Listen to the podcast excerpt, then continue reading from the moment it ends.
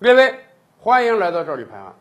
墨西哥的毒贩太猖獗了，以往咱们就听说人家什么人都敢杀，当地的地方领导、市长说杀就杀，而且前两天咱们还跟大家分享过一个事儿啊，墨西哥的一个大毒枭之子被警察围攻，都被警察抓起来了。警察想把他带回到看守所的时候，竟然他手下几百个毒贩围攻警察，而且不光围攻拘捕他的警察，还在整个城市四处放火，进攻学校、警察局，把监狱牢门打开，让犯人越狱，就是向整个政府宣战，向整个政府展现毒贩的实力。到最后，逼得没办法了，总统同意把这个毒贩之子给放了，整个政府向毒贩低头啊。而就在两三天前。又发生一个恶性事件，一伙毒贩拦住了三辆汽车，这个汽车中住了一家人，十几口人，其中有九个人被毒贩直接打死或者用火烧死，剩下几个人由于跑得快得以脱身。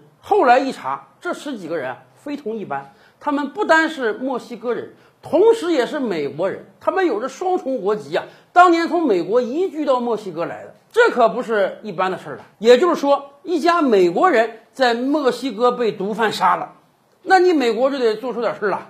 尤其是美国马上选举又要到了，咱们清楚，美国这个国家对自己公民的保护还是很强的。尤其到选举，美国总统得展现出来啊，他保护国民的决心。所以这个事儿出来之后啊，朗普总统马上自己发推文说，墨西哥这些毒贩太没人性了。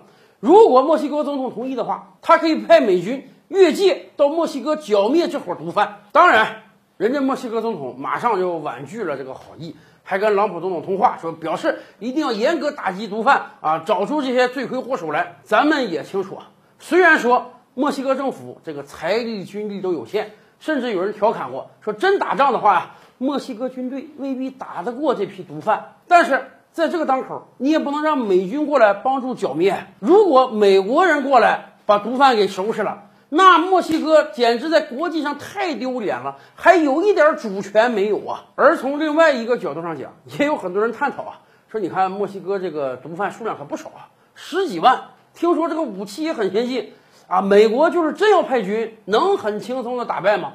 咱们这么讲，从军事上判断，美国的军事力量还是很强的。如果美军真要打，把墨西哥毒贩全部剿灭是有可能的，但问题是。美国他愿意花这个钱吗？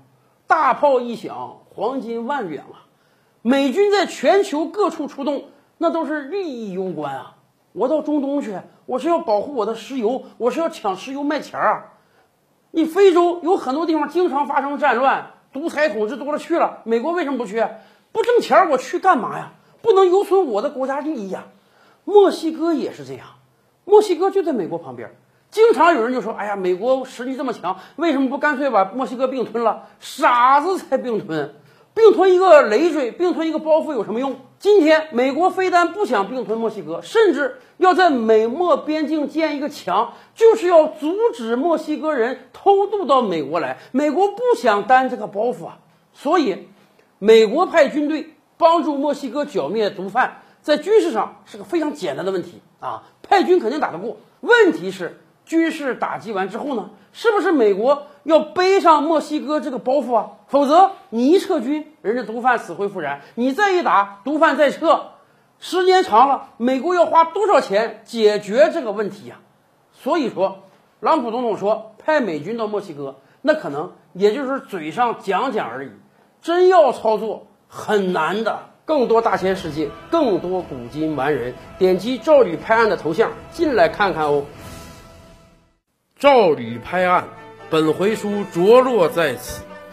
欲知大千世界尚有何等惊奇，自然是且听下回分解。